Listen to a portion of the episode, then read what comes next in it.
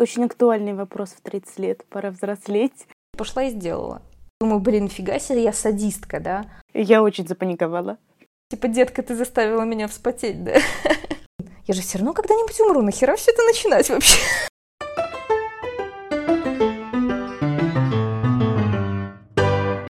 Привет, меня зовут Алена, и это подкаст «Нет, не стыдно». Подкаст, в котором мы будем обсуждать вопросы психологии, но не как с экспертом, с психологом, а как с другом на кухне. Именно поэтому нам будет совершенно не стыдно обсуждать даже самые нескромные вопросы.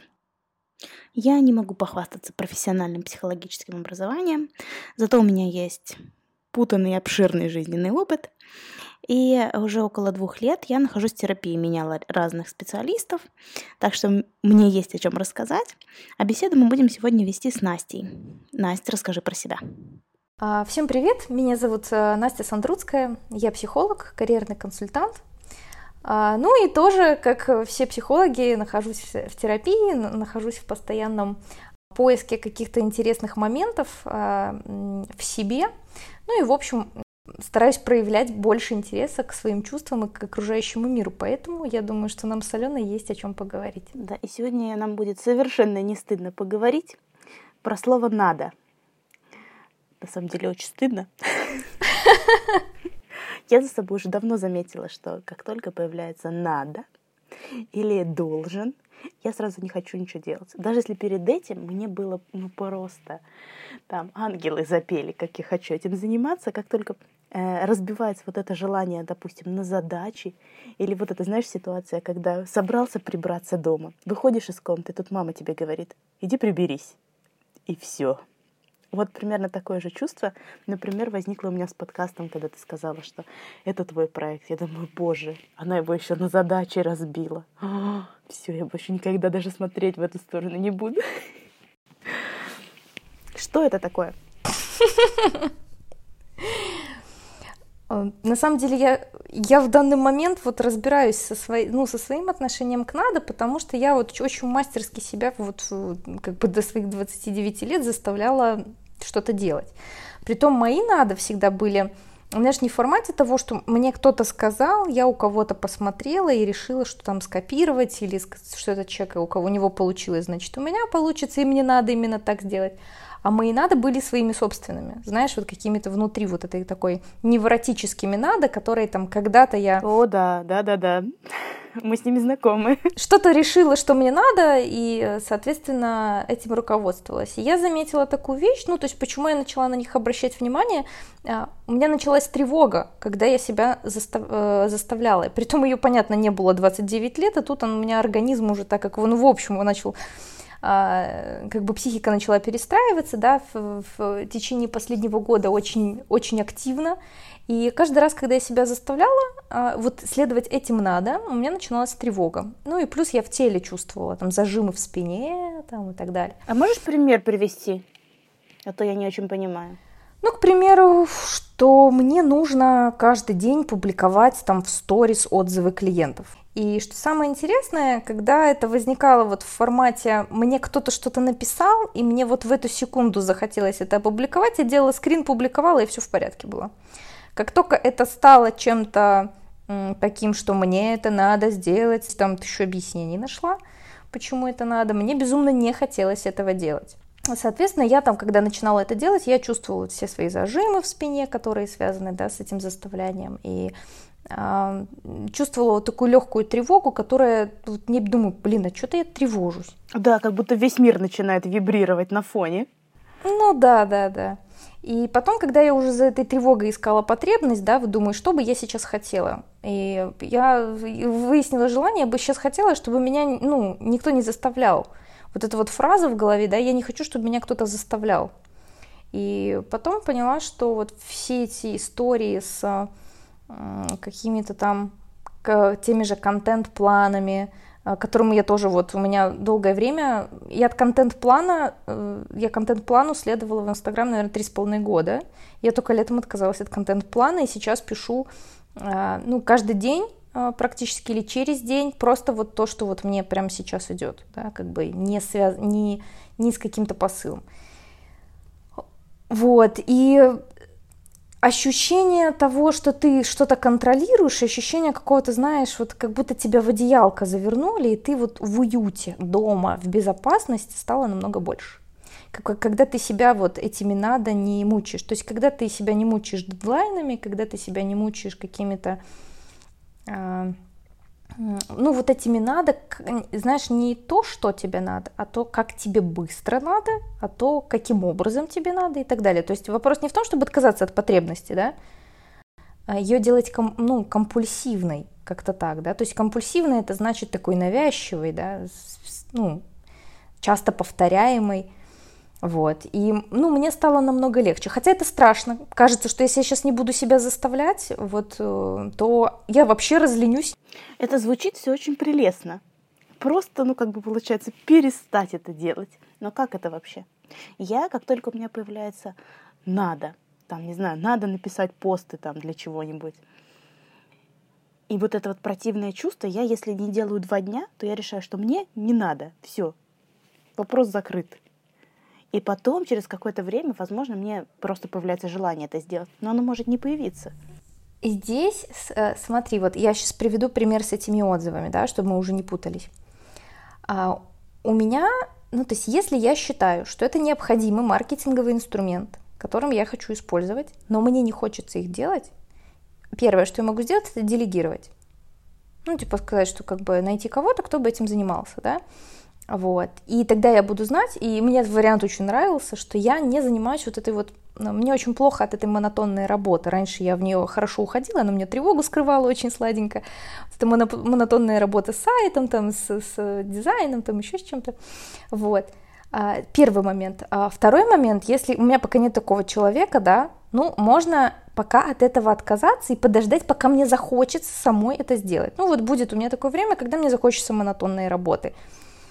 И здесь открывается понимание нежности к себе. Ну, то есть, если я сейчас не хочу это делать, ну, как бы, значит, я сейчас нежненько к себе отношусь. Ну, то есть, вот этот внутренний протест, который у тебя возникает на «надо», я думаю, что он не связан с тем, что ты отказываешься от, от чего-то, что для тебя важно. Ты пугаешься, что ты опять себя будешь заставлять, потому что тысячу миллионов раз до этого ты себя заставляла что-то делать что-то, что вот в мелочах, в других вещах, где ты не замечала вот этого протеста. Слушай, а как тогда можно, как тогда можно понять, а, где момент вот именно этого, где я боюсь, что я начну себя заставлять и прогибать, и, или это просто ну, страх чего-то нового?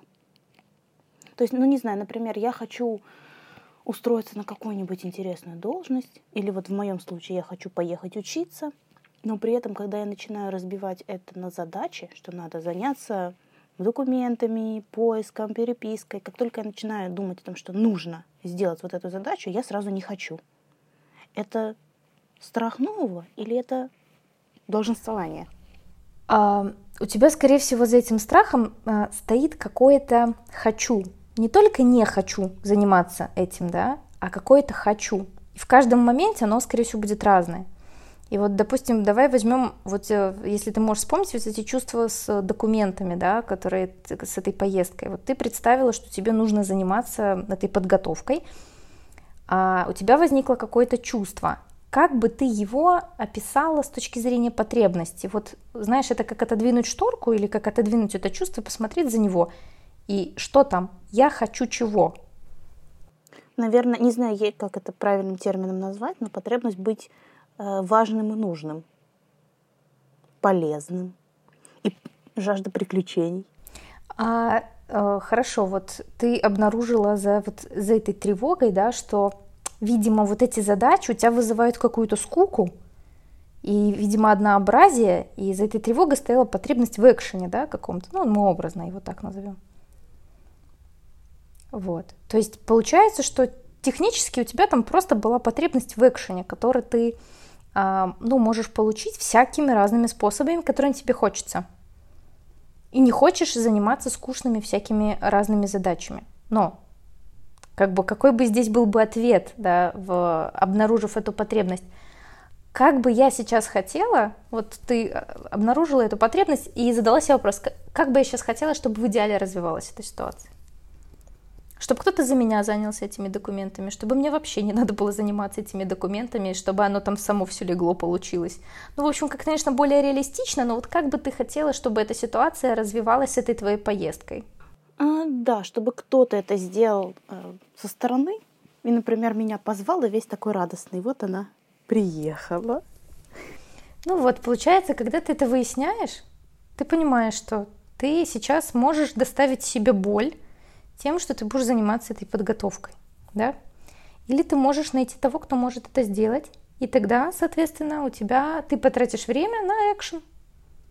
Но по большому счету это вот примерно, примерно так. Либо если ты понимаешь, что тебе твоя учеба закрывает тоже, ты вот э, задаешь себе вопрос, а э, даже это не вопрос, а представляешь, как в идеале происходит твоя учеба, какие потребности она закроет – и уже основываясь на то, что, блин, как же будет кайфово, когда эти потребности будут удовлетворены, чуть-чуть делаешь над собой усилия, чтобы вот чуть-чуть этой вот позаниматься нелюбимой деятельностью, если у тебя нет возможности кого-то найти.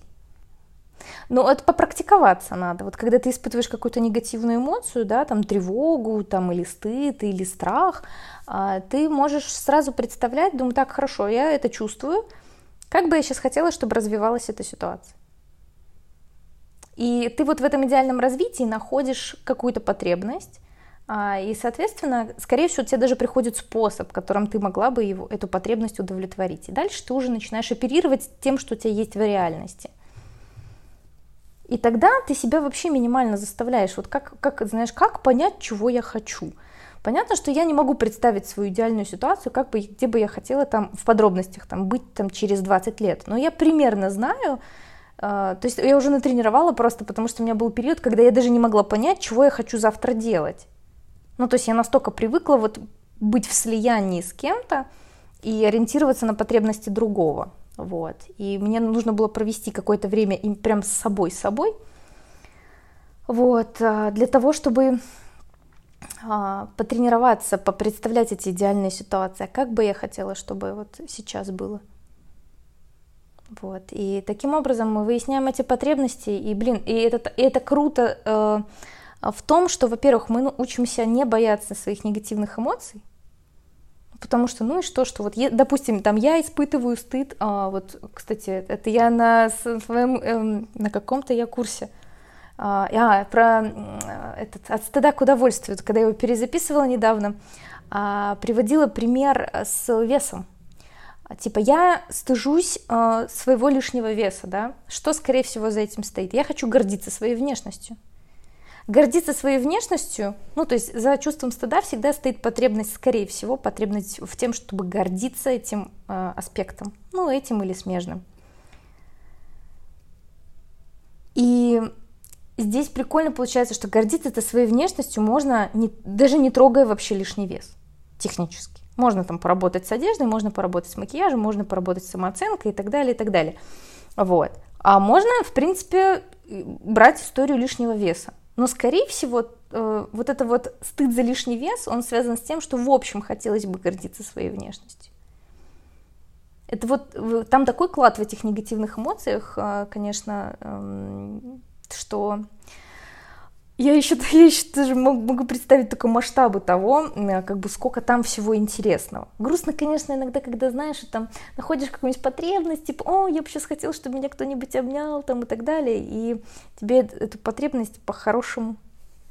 Закрыть ее нужно по-хорошему перевести на себя, самой себя погладить за плечико, самой себе сказать, что ты у себя хорошая девочка, и дать себе это ощущение, да, ну, смочь, смочь себе вот эту вот потребность в успокоении, в одобрении дать.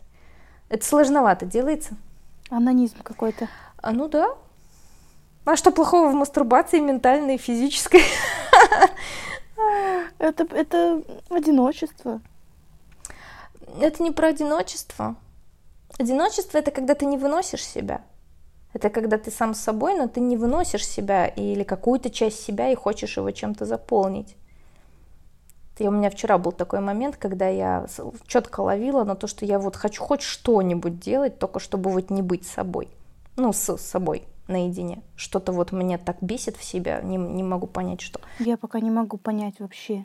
Вообще не могу сообразить, почему мне не нравится быть собой.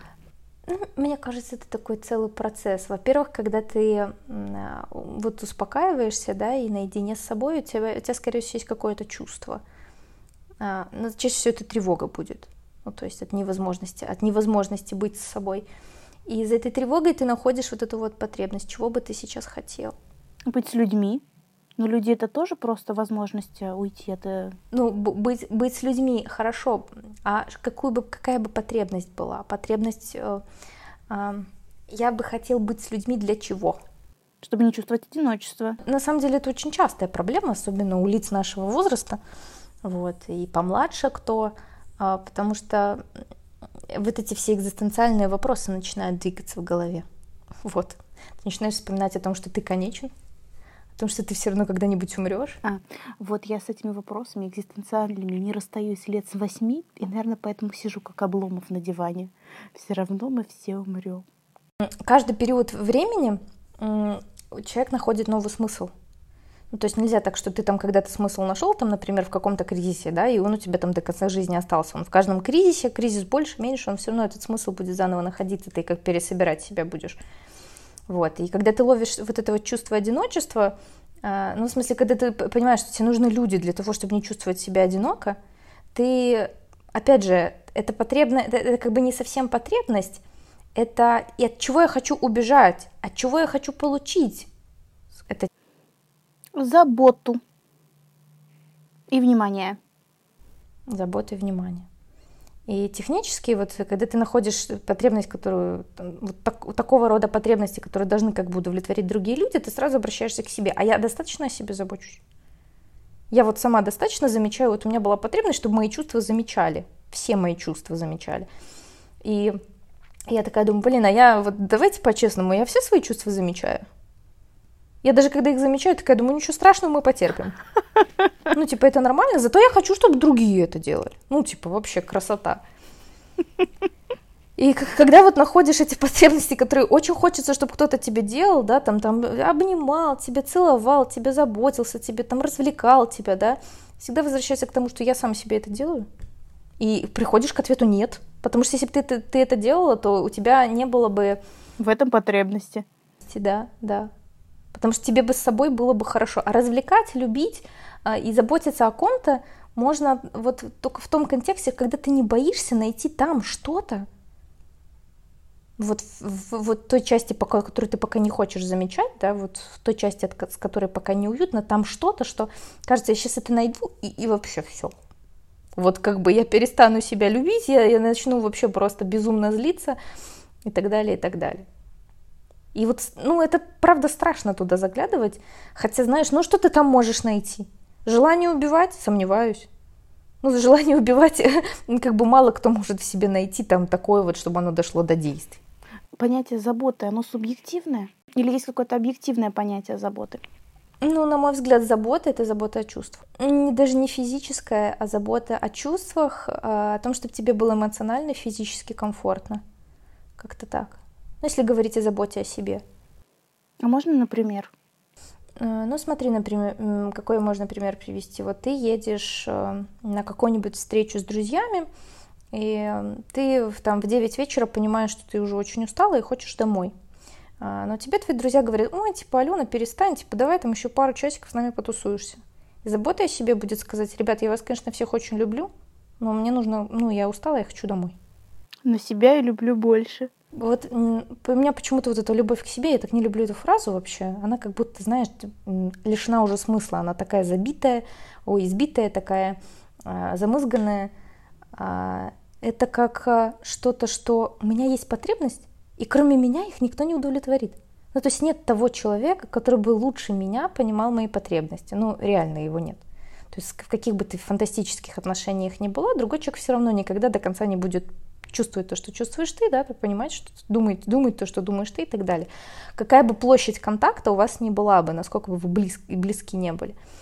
И вот это понимание того, что кроме тебя, о тебе, так как тебе надо, никто не может позаботиться, ну, то есть сначала это такое экзистенциальное одиночество тебя ввергает, типа, боже мой, а я же всю жизнь думала, что кто-нибудь это все-таки может сделать. Я так мечтала.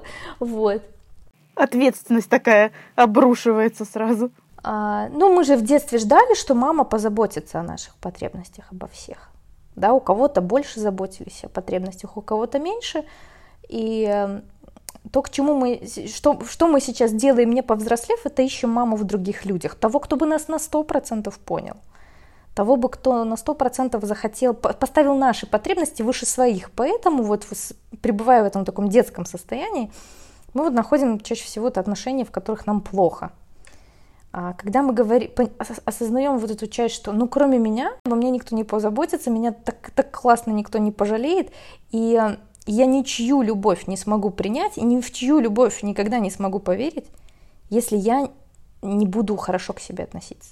Это звучит все очень вроде, ну, логично, но примерно то же самое, что полюби себя.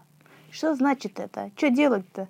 Когда непонятно вообще, что в это вкладывается, в заботу. Прислушиваться к своим чувствам, находить за, них, за, за ними потребности, не бояться своих негативных эмоций. Это процесс.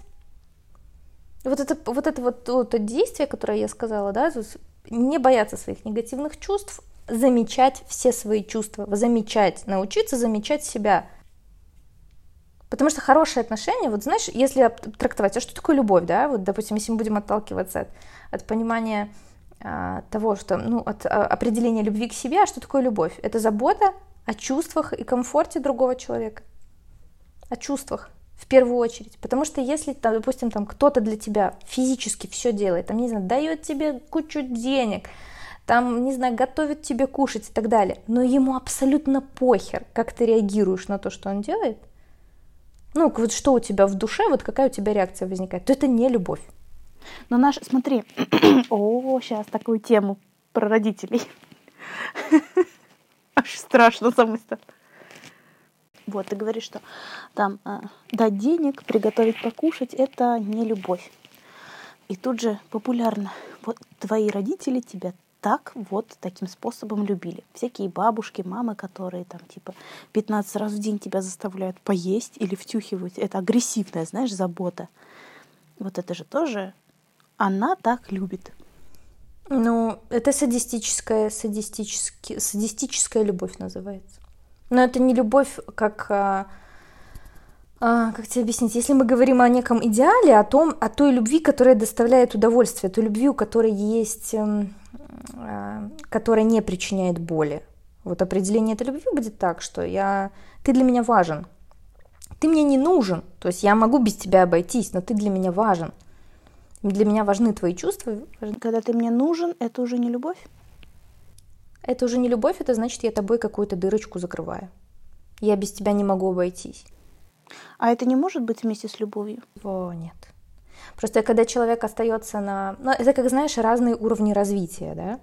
А, то есть пока я человеком пытаюсь закрыть... Я изначально, да, когда у меня есть дырочки, которые мне надо закрыть, я изначально уже ищу партнера какого-то, да, то есть даже как-то энергетически, да, я притягиваю, я выбрасываю в поле, вот такое понятие есть в гештальте, да, как ну, пространство какое-то, да, я выбрасываю в поле запрос, что я хочу найти того, кто мне, кто вступит со мной в некие договорные отношения и будет закрывать мне вот, вот эти мои потребности. Ну, к примеру, там я хорошо пыталась закрыть свою потребность в плане развлечений, потому что мне самой с собой скучно всегда было, и а, так как я такой человек, фанат работы, и вот чтобы пришел кто-то и развлекал меня, придумывал мне какие-то развлечения, да, и пришел кто-то, кто заботился бы о моих чувствах.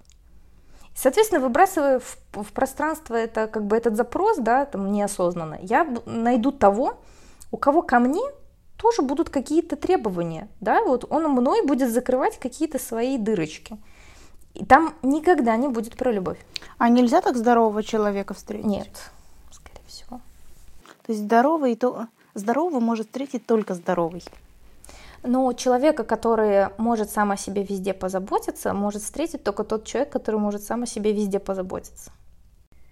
Ты, то есть, понимаешь, смотри, у тебя потребности все равно будут всегда возникать, они будут возникать новые. Ты не можешь сейчас знать о потребностях, которые у тебя возникнут через два года. Ну и ты не можешь их сейчас закрыть, соответственно.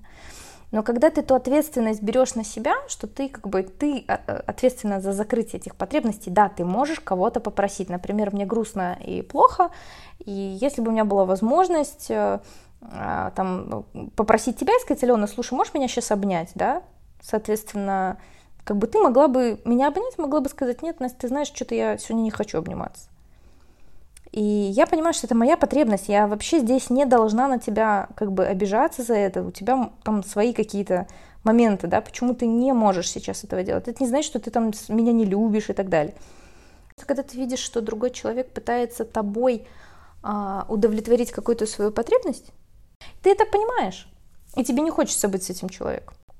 Потому что ты чувствуешь, что тебя здесь нету в этом контакте, контакта самого нет. Потому что в этот момент он тебя не замечает, он не замечает твоих чувств, и он не может их с тобой разделить. И тебе будет некомфортно. И ты такая, хоп, мне некомфортно, и тебе не будет хотеться с ним общаться. Поэтому здоровый человек не может встретить э, больного, да, ну, как грубо, это мы сейчас образно очень здоровый больной.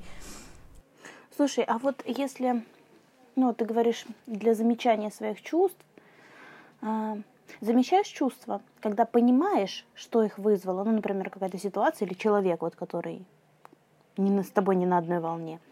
А бывают же чувства, когда Чувства, которые непонятны, непонятна их причина, откуда они взялись. Как вообще их разгадывать? Сидишь ты вроде вся дома, все хорошо, кофеек пьешь, а тут раз и как накрыло тревогой. Накрыло тревогой, и ты ищешь там потребность. Что там, вот что б тебе эта тревога сказала? Представляешь ее как человека, который с тобой разговаривает.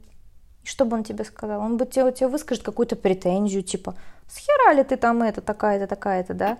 Или или он тебе скажет, например, а, вот о том, что вот если бы меня сейчас кто-то обнял там и так далее, или начнет гнобить тебя. Вот, или просто как ты эту тревогу, как шторочку отодвигаешь, типа какая фраза за ней, знаешь, интуитивно, что за ней приходит. И представление идеальной ситуации.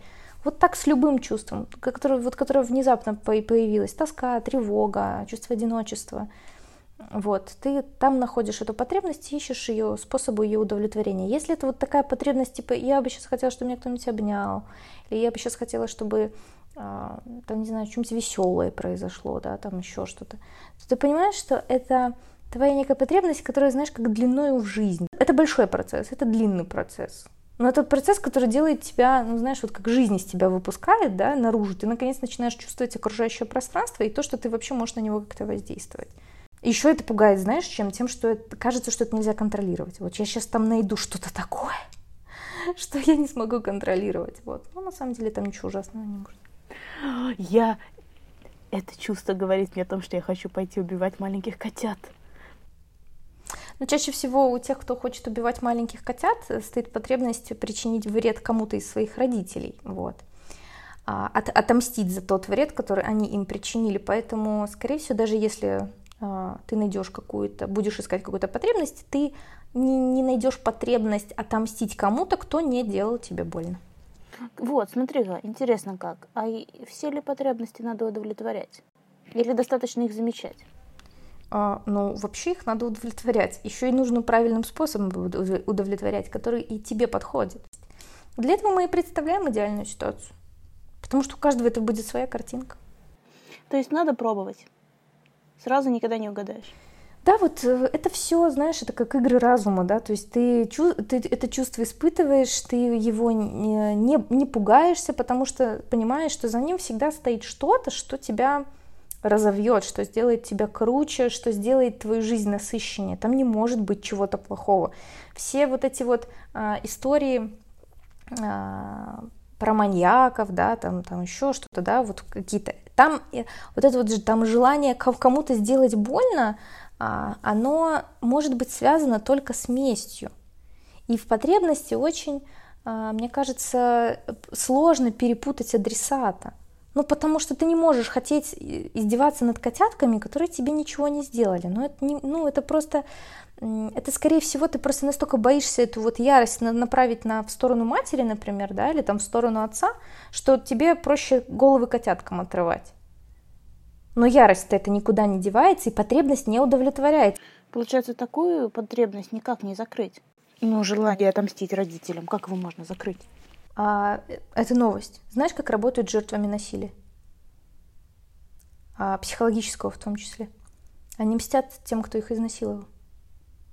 Их, они вместе с психотерапевтами разрабатывают план когда у них немножко силы поднабираются, чтобы, либо вы, если это было сексуальное насилие, например, или кто-то незнаком, посадить этого человека, вот, э, либо э, как-то отомстить, как э, мстят девочки, которых насиловали отчиму и матери, ничего не делали, не верили. Они потом во взрослом возрасте приходят, это все рассказывают. А, а, ну, то есть там у каждого свой план этой, этой мести. Это обязательно, э, ну, то есть это зависит от степени насилия, которое было. То есть, понимаешь, просто э, у жертвы насилия э, она не может спокойно жить, пока она не восстановит этот баланс. То есть вот эта внутренняя боль, это не вопрос того, что ты сейчас вот на психотерапию там энное количество лет походишь, и она типа пройдет. А ты должен почувствовать снова контроль над своей жизнью, что ты, с тобой больше никто ничего не сделает, что ты можешь за себя постоять. Просто чаще всего там фантастическая ярость находится. И, и, куда ее, да? То есть, ну, ты пофантазируешь, как ты кого-то расчленяешь, да, типа тебе полегчает какое-то время, а потом снова накатывать начнет. Даже если а, это насилие было, ну, таким как бы, типа, все равно выговаривается, а, выговаривается матери все, что о ней думается. Суть в том, что это психоте- психотерапевтично выговорить родителю в процессе, когда ты уже сил поднабрался, а, то, что ты как бы думаешь, и то, в чем, ну, почему ты считаешь, что он искалечил нахер тебе жизнь. Когда, пока ты был ребенком, ты был полностью в их власти. И срать было, какие у них травмы. Ну, то есть осознание того, какой степени было насилие и как это сильно повлияло на твою жизнь, и как это сильно отразилось на тебе, оно как бы а, невозможно его произвести без последующего права на то, чтобы защитить себя. Вот я вдруг, как раз мне хватило времени твоего размышления, чтобы понять, что несмотря на то, что я успешно сепарировалась, я все равно, вот ты сейчас рассказывала, я понимаю, что я чувствую отвращение к своей матери. Имеет ли смысл ей что-то высказывать? Для чего? А, ты это зависит от того, есть ли у тебя желание это сделать. Просто а, я как бы себя словила на этом желании мести, на фантазии, да, какой-то, словила себя и просто озвучивала, озвучивала потом уже своему терапевту ее, а, и, озву... и у меня был вопрос, типа, а норм ли это? Ну, я бы хотела, чтобы она почувствовала все это одиночество, чувство беспомощности, чувство того, что с тобой обходится как с больным, типа, что твоих чувств и твоих желаний не существует. То есть ты либо тебя не существует, либо за тебя стыдно, есть два состояния. И говорю, я бы очень хотела, чтобы она это почувствовала, вот в полной красе. Я очень разделяю, очень прям разделяю, и вот, а что с этим ты сделала? Ну вот есть эта ярость, ненависть и все такое, и желание мести, и что, и куда дальше? Ну, соответственно, по, ну, пока я написала гневное письмо, вот, ну, оно у меня получилось недостаточно гневное, вот, но я думаю, что я еще продолжу. Ты хочешь его отправить или оно нужно просто для выражения? Оно уже отправлено. Словами можно сделать очень больно. Можно вызвать э, чувство вины, можно вызвать стыд, да, можно вызвать э, страх. И вообще вот это вот чувство вины, как бы ну, когда ты человеку возвращаешь ответственность, то здесь вопрос не в том даже, чтобы сделать больно, а в том, чтобы вернуть, наконец, ответственность. Тем самым еще тоже момент такой, что ты начинаешь понимать, что вот эти внушенные вещи такие, что ты беспомощный, что ты там ни на что не способен, что ты там, там ну, ну, у всех разные установки, типа это родительская история, это они тебе как бы это внушали своими действиями, своими отношениями и так далее, это вообще не твое. А обязательно ли втягивать э, второго человека в эту всю историю? Можно, в принципе, написать все это, обдумать, потому что как ты вот получается, ты возвращаешь, да, вот эти все эмоции обратно и э, становишься катализатором нового конфликта, его продолжения. Хорошие девочки так не делают. О, хорошие девочки рано, раньше плохих умирают обычно от психосоматики, от иммунных заболеваний.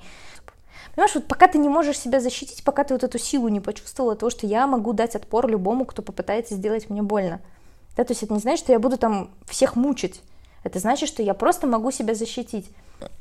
Про вот это вот, что а, агрессия порождает еще больше агрессии. Это, это говорят те, кто боится своей агрессии. Ох, да, мы сегодня с тобой охватили просто полмира. Ну и давай как-то подытожим, чтобы было понятно, о чем мы, в общем-то, говорили и какие сделать выводы.